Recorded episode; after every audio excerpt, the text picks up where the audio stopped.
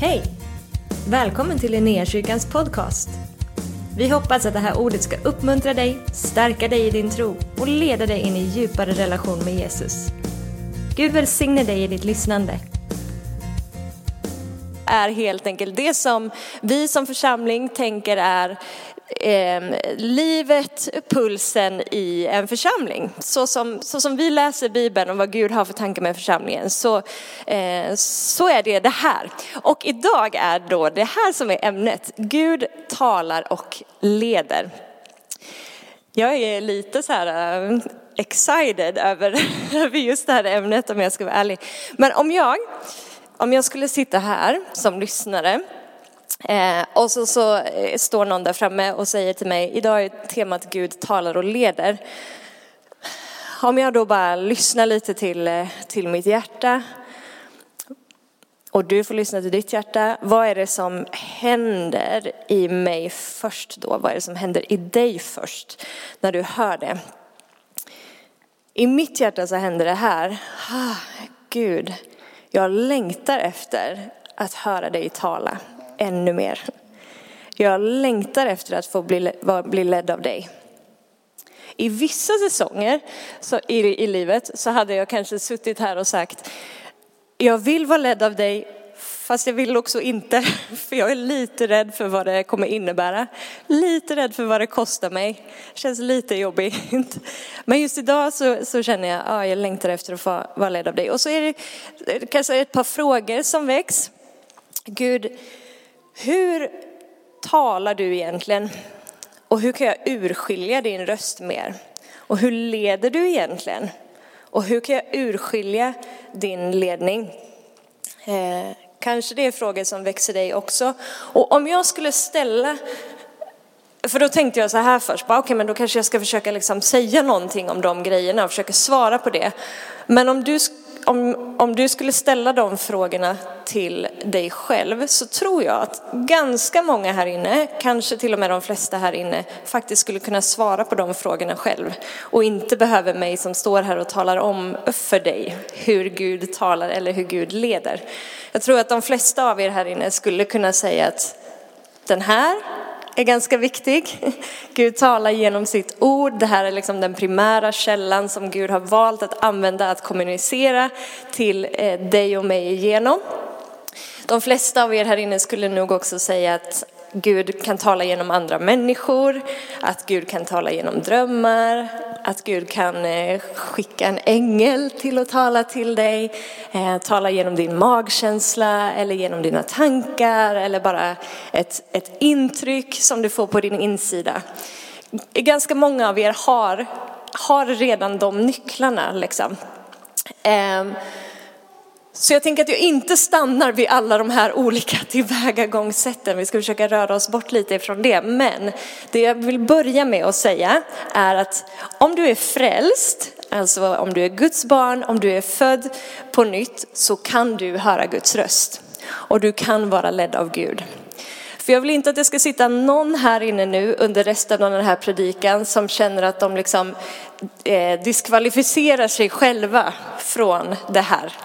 Eh, utan om du, är, om du är på nytt född kristen, då är du, du har i ditt, ditt DNA, du är skapad till, du är liksom wired på det sättet att kunna uppfatta Guds röst.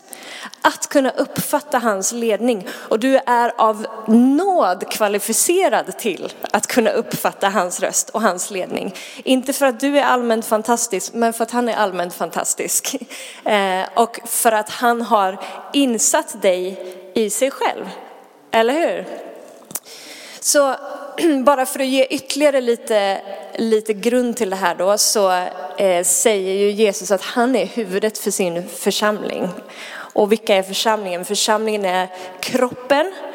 Om du är del av kroppen som Guds barn så har du kontakt med huvudet. Det finns ingen här som, som inte kan ha den kontakten eller har den kontakten. Eh, dessutom så har vi några fantastiska löften. Alltså, det finns ju, hela Bibeln är ju full av löften och vi ser hur Gud talar. Men det finns några fantastiska bibelställen som talar om att Gud är våran herde. Eller hur? Och herden känner sina får. Ledsen att kalla dig för ett får idag, men vi tillhör den fåraskocken allihopa. Herden känner sina får och han leder sina får. Han leder sina får på rätta vägar för sitt namns skull.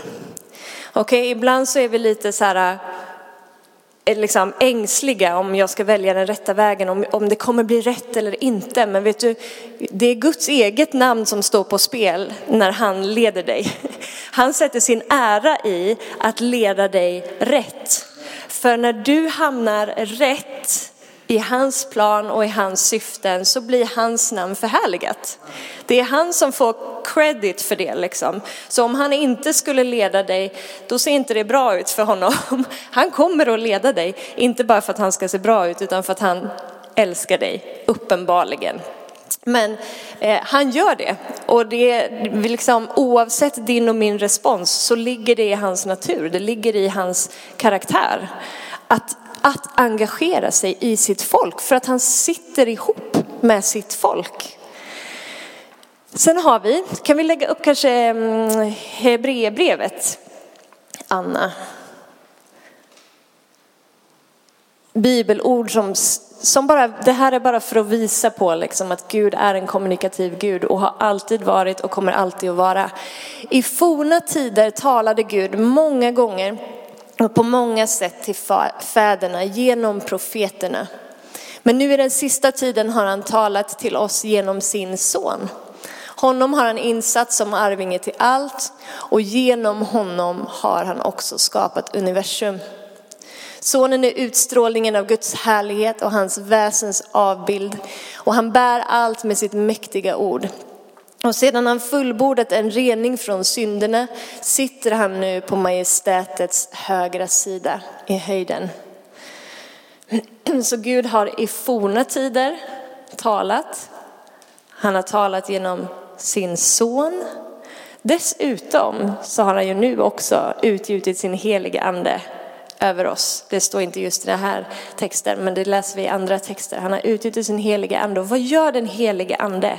Han är vår hjälpare som tar av det som eh, hör till Fadern och kommunicerar det till oss och genom oss. Han är den som leder er in i hela sanningen.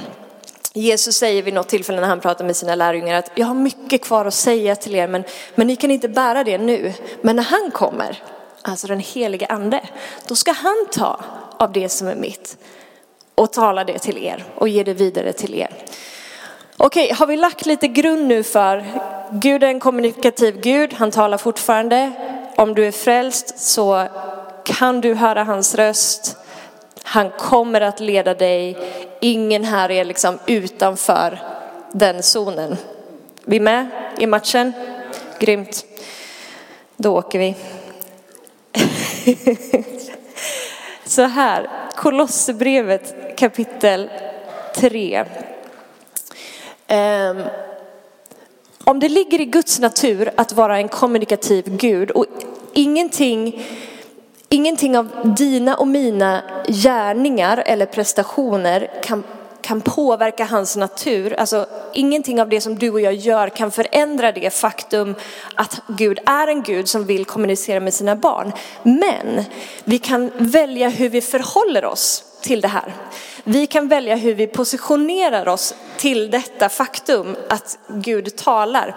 Så vi, vi vill liksom inte ha den här attityden att okej, okay, Gud talar, du vet vart min brevlåda bor. Vill han något, då dyker han in. Ja, fast nej, fast ja.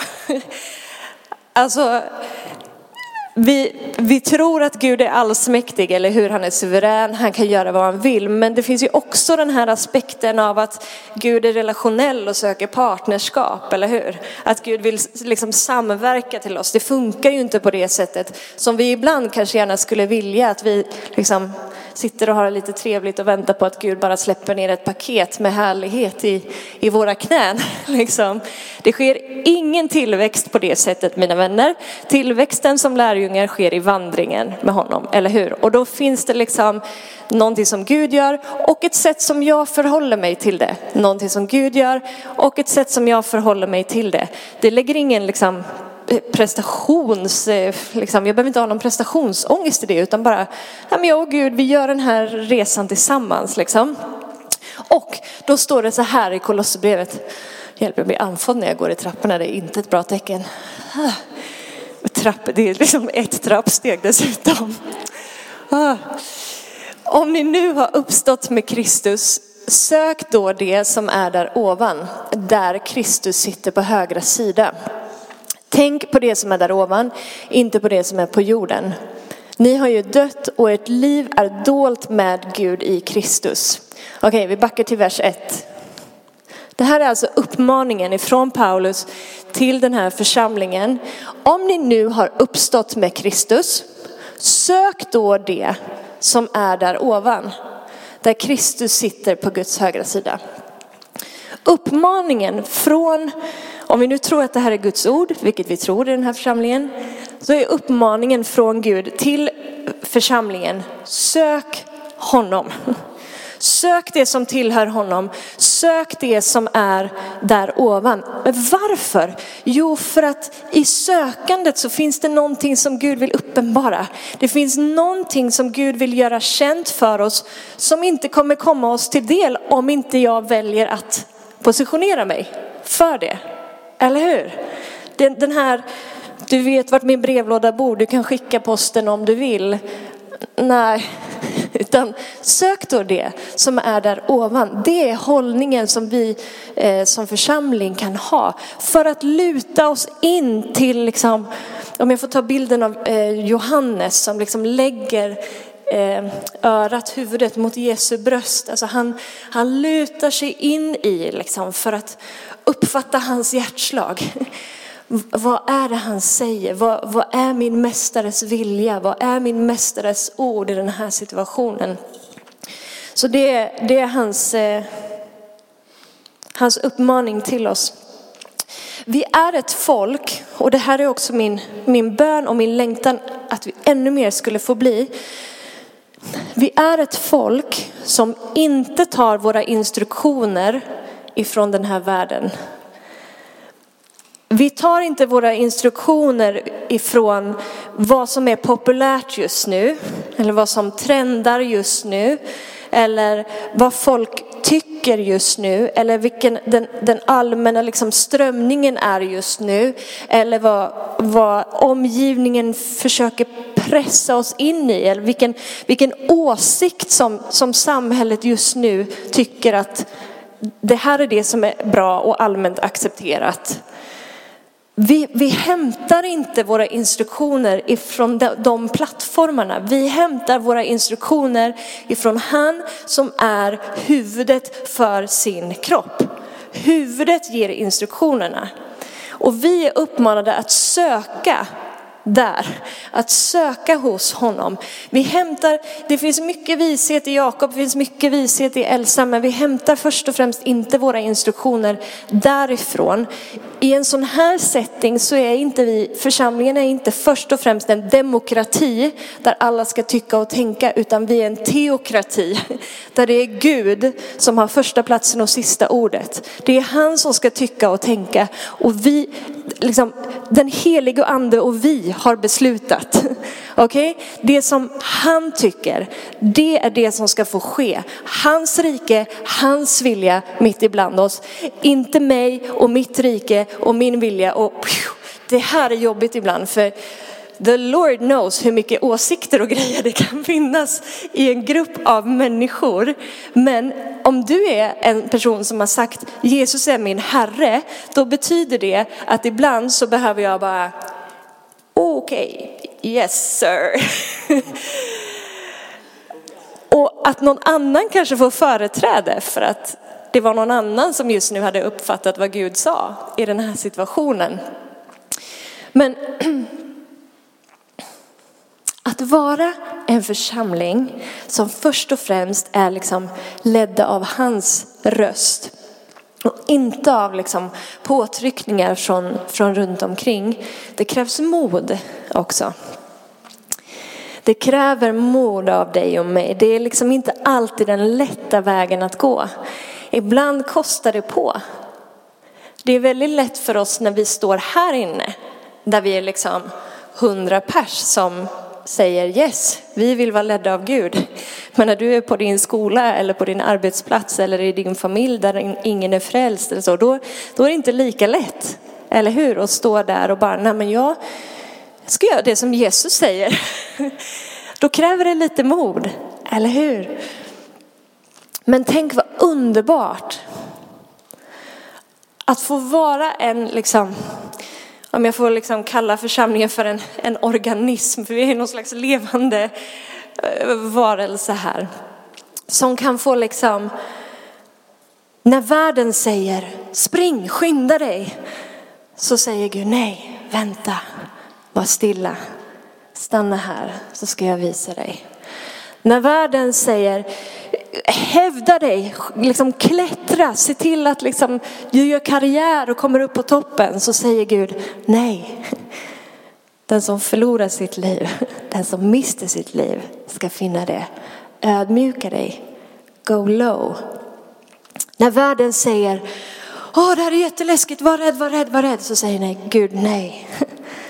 Jag ger dig min frid.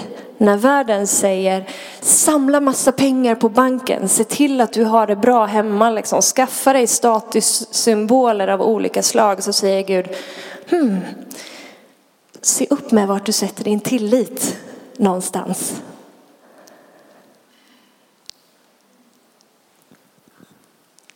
I världen, men inte av världen.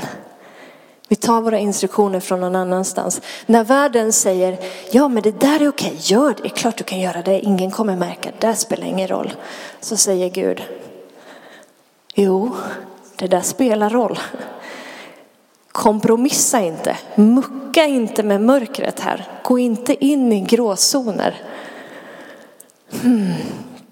Tänk att i varje situation som du möter i livet för att kunna, liksom, mitt i livets på något sätt press och tryck som det kan innebära ibland av åsikter och strömningar av alla de slag som liksom bara bombarderar. Att du får ställa dig på platsen där du bara, här hämtar jag mina instruktioner. Han som är min herde.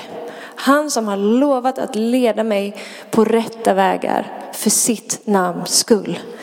Jag lever av varje ord som utgår ifrån hans mun. Det är han som är min källa. Det är i hans ord och i hans vägledning som jag hämtar mitt liv. Inte härifrån.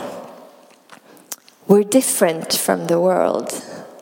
Salt och ljus, eller hur? Vi orienterar oss efter en annan kompass än vad världen gör. Vi har en, en annan klocka som vi går efter. Vi har en annan timing som vi går efter. Tänk att det finns liksom en, alltså, här är rytmen i världen liksom, men det finns en, en annan rytm. Det här kanske låter hur flummigt som helst men jag hoppas att du fattar vad jag menar. Det finns en himmelsk rytm det finns ett taktslag ifrån himmelen. Liksom. Det finns ett taktslag ifrån Guds hjärta som hans folk kan få vandra i. Den sköna rytmen, det sköna flödet som ibland känns kanske svårt att liksom komma in i eller svårt att bli kvar i eller stå, stå upp för. Men oh, that's where the life is. Där finns livet. Vi springer inte efter den här kompassen som är i världen. Eller den agendan.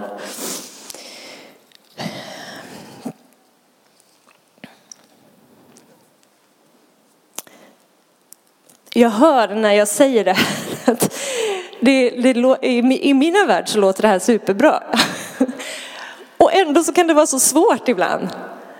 Alltså ibland när man, även om vi vet alla de här grejerna också, sätt som Gud talar eller så här, så är det ibland när man befinner sig i en viss situation så bara, kan någon bara tala om för mig vad Guds vilja med mitt liv är? Kan någon bara tala om för mig vad jag ska göra i den här situationen? Men det, återigen, vi önskar att det liksom var lite så här, Gud, här bor min brevlåda, please bara ge mig svaret. Så funkar det inte så. Men jag skulle vilja säga så här, att oftare än du tror så har du redan svaret i dig. För att den helige ande bor i dig. Och ibland så tror jag att vi liksom väntar oss, så här, när vi säger att du kan höra Guds röst så tänker vi att det är liksom ett stort event typ och bara da, da, da, nu talar Gud. Och så bara missar vi att liksom lyssna lite inåt också. Ehm, på den där magkänslan som Gud har gett dig. Om man har kört över sin egen magkänsla allt för många gånger, då har man kanske till slut inte ens kontakt med den där magkänslan. Då uppfattar man inte den längre. Då får man bara omvända sig till Gud och bara säga förlåt mig, jag vill, jag vill vända tillbaka till dig. Gör mig känslig igen för din, för din ledning och för din röst. Men, men du har en magkänsla som är den, den inre kompassen tillsammans med den helige ande som han har gett dig. Eh, ibland så säger magkänsla och huvud samma sak. Frid och fröjd, kör. Ibland säger magkänsla och huvud olika saker. Den är jobbig. Vad gör man då? Ja, för Gud har gett oss ett sunt förnuft och sådär. Men ibland så tror jag att det är så här, så här är det för mig i alla fall. Eh, eh, jag har en transparent stund här nu mer. Ibland så försöker jag med mitt huvud resonera mig bort ifrån magkänslan för att det är lite jobbigt att följa den där magkänslan. Kanske det är någon annan som har suttit i den båten tillsammans med mig också. Att någonstans så vet jag djupt inne vad som är rätt och vad jag borde göra eller inte göra i den här situationen. Men jag skulle mycket hellre egentligen vilja det här. För då skulle ju det här och det här bli bra och de här, skulle tycka, de här människorna skulle tycka om mig och då kan jag göra det här. Och så liksom resonerar jag min väg ut ur det där. Och om jag i den situationen väljer att agera på vad mina tankar säger, ah, det blir inte frid i hjärtat efter det. Det känns liksom inte bra och när man gör så så gör man våld på sig själv. Och här ska du få en nyckel. Om du vill höra Guds röst mer, om du vill vara ledd av honom mer, gör inte våld på ditt hjärtas röst. Gör inte våld på den där magkänslan. Kör inte över den. Utan följ den. Lita på den. Ja, men hur kan jag veta att magkänslan är rätt? Well, om du har lagt ditt liv i Guds händer, om du har sagt till Gud, jag vill att du ska leda mig. Låt din vilja ske i mitt liv, Herre. Då får vi bara välja att gå i tro på det. Och lita på att han är den han säger att han är. Lita på att han leder dig på rätta vägar för sitt namns skull. Eller hur? Ska vi lägga upp Lukas kapitel 22. Här är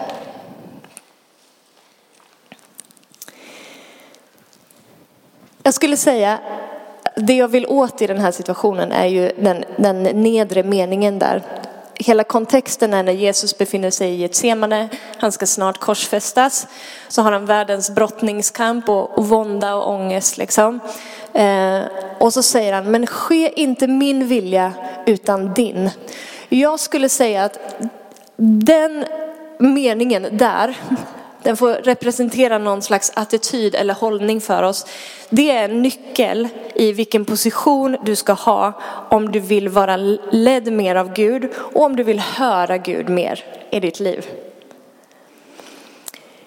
För det finns ibland, återigen, moment av eh, transparens här. I Lovisa så finns det ibland någonting som är liksom lite mm, det här är min gamla natur som kan göra sig påmint liksom. Som är lite upproriskt ibland. Som, som säger, fast min vilja. Jag vill ha din vilja fast bara om det sker så här. Gud, jag vill, jag vill leda dit du leder mig, fast bara om det är till den här platsen. Eller så, så kan min vilja ibland vara liksom bara helt tvärtom emot vad Gud säger. Det finns någonting lite upproriskt, någonting som kan vara lite, lite rebelliskt eller så. Och det, det tror jag vi alla kanske har upplevt ibland. Men vad är det Jesus på något sätt gör här? Han ödmjukar sig. Han väljer att liksom helt och hållet, inte för att Jesus har varit upprorisk, det är inte det som är situationen, men för oss då, att ödmjuka oss, att bara liksom välja att surrender. Jag, och vad gör jag då? Jag väljer att ge upp herraväldet över mitt eget liv. Där jag låter Gud vara Gud och inte jag själv. Där han får ta stafettpinnen eller ratten eller styrspaken eller vad du nu vill. Och jag faktiskt sätter mig i passagerarsätet. Och någonstans att ge upp herraväldet över sitt eget liv eller att ge upp kontrollen över sitt eget liv handlar ju om min resa in i förtröstan och tilliten till att Gud är en god far som kommer att leda sitt barn. Så varje gång som jag har liksom problem med att säga okej, okay, ske din vilja, inte min. Vad är, what's the issue? Kanske det sitter i min tillit. Kanske det sitter i att jag inte längre helt och hållet har liksom vågat bara kasta mig ut och bara okej, okay, hela mitt liv i din famn Gud. Du är en god far och jag litar på att det som du tänker för mig är bättre än vad det som jag ibland tänker för mig. Att mina vägar är inte dina vägar, men, men dina vägar är liksom bättre. För du känner mig bättre än vad jag känner mig själv. Du har den stora bilden. Gud lägger ett, ett stort pussel, hörni. När vi pratar om att lära känna hans vilja eller lära känna hans röst så tror jag att många gånger så får vi ett väldigt, väldigt kortsiktigt och litet perspektiv. För att jag står här i min situation just nu och jag måste välja. Ska jag liksom ta det jobbet eller det jobbet? Ska jag flytta till Haparanda eller till Kalix? Ska jag ta gul, gul eller grön paprika? Alltså, vi, vi, får, vi får så kortsiktigt liksom. Men om vi bara försöker zona ut lite grann så har Gud det stora perspektivet. Han ser hela frälsningsberättelsen från början till slut. Gud är utanför tid och rum. Du och jag lever på den här tidslinjen, men Gud omfamnar, innefattar den här tidslinjen, vilket betyder att han vet slutet redan från början. Han har redan varit i din framtid och han är mäktig att föra sitt folk in i det han har bestämt. Han är totalt överlåten till att föra sitt folk som består av individer, som består av dig, in i det som är hans plan och hans syften för att hans verk ska gå i fullbordan. Och det kommer det göra. Det kommer det göra. Det betyder min vän att du kan vara fullständigt trygg i att ditt 2024 ligger i Guds hand och att han är överlåten att föra dig till rätt plats i rätt tid. Ibland sker saker i våra liv som vi bara, det här var inte det du sa Gud. Hur i hela fri... Vad tror ni till exempel Josef från gamla testamentet, vad tänkte han när Gud har gett honom drömmar, stora, om stora fantastiska drömmar om att han ska ha en plats av inflytande. Och så bara ligger han i en brunn helt plötsligt. Och sen hamnar han i fängelse. Jag tror inte att han i den stunden bara, tackar. Hans säkert många gånger bara, men Gud, vad hände där? Det här var ju inte det du sa. Han fick gå värsta omvägen liksom. Men vad var det vi såg hända? Han hamnade ändå där Gud hade tänkt att han skulle vara. Det Gud hade talat från början, det gick i uppfyllelse. Vad är lärdomen för oss? Vad är löftet som vi kan ta med oss ifrån det här? Det är ett ord ifrån Romarbrevet som säger, Gud låter allting samverka till det bästa för dem som älskar honom. Så även för dig. Det spelar ingen roll vilka kringelikrokar som du kanske behöver gå igenom det här året. För Gud har, han har full koll på det här. Gud blir inte nervös över att någonting i ditt liv ter sig på ett annat sätt än vad du tänkte.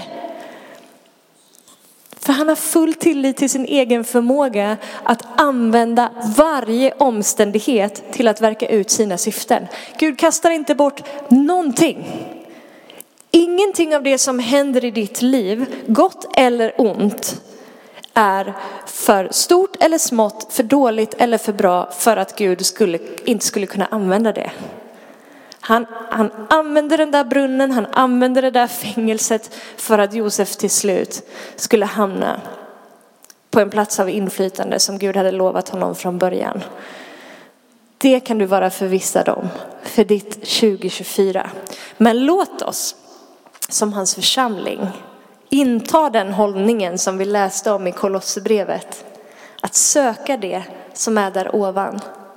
För att hans löften till oss är han ska leda oss där vi går bedjande fram. Det är från Jeremia kapitel 31, vers 9. Han ska leda oss där vi går bedjande fram. Amen. Amen. Ska vi ställa oss upp och så ber vi.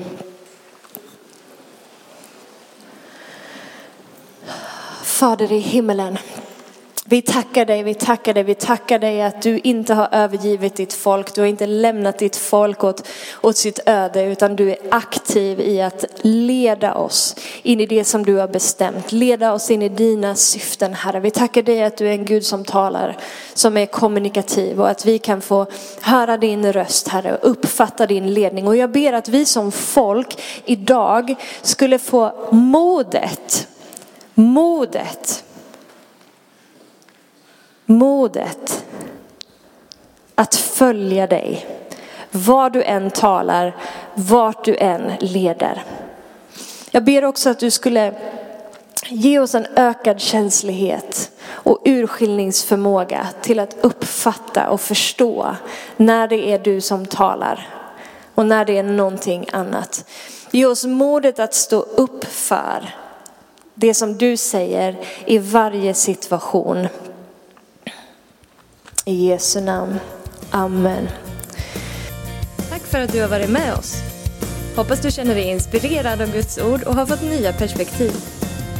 Hör gärna av dig till oss och berätta om Gud har rört vid dig på något sätt. Vi är så glada att få höra vittnesbörd om vad Gud gör. Du kan mejla oss på adressen info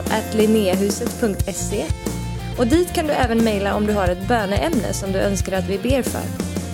Eller om du har tagit emot Jesus och inte har någon bibel så vill vi mer än gärna skicka en bibel till dig.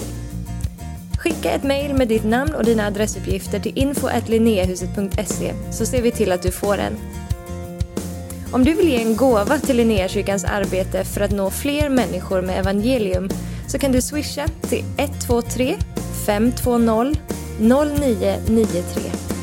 Du kan också besöka oss på linneakyrkan.se för att få mer information. Välkommen tillbaka att lyssna snart igen.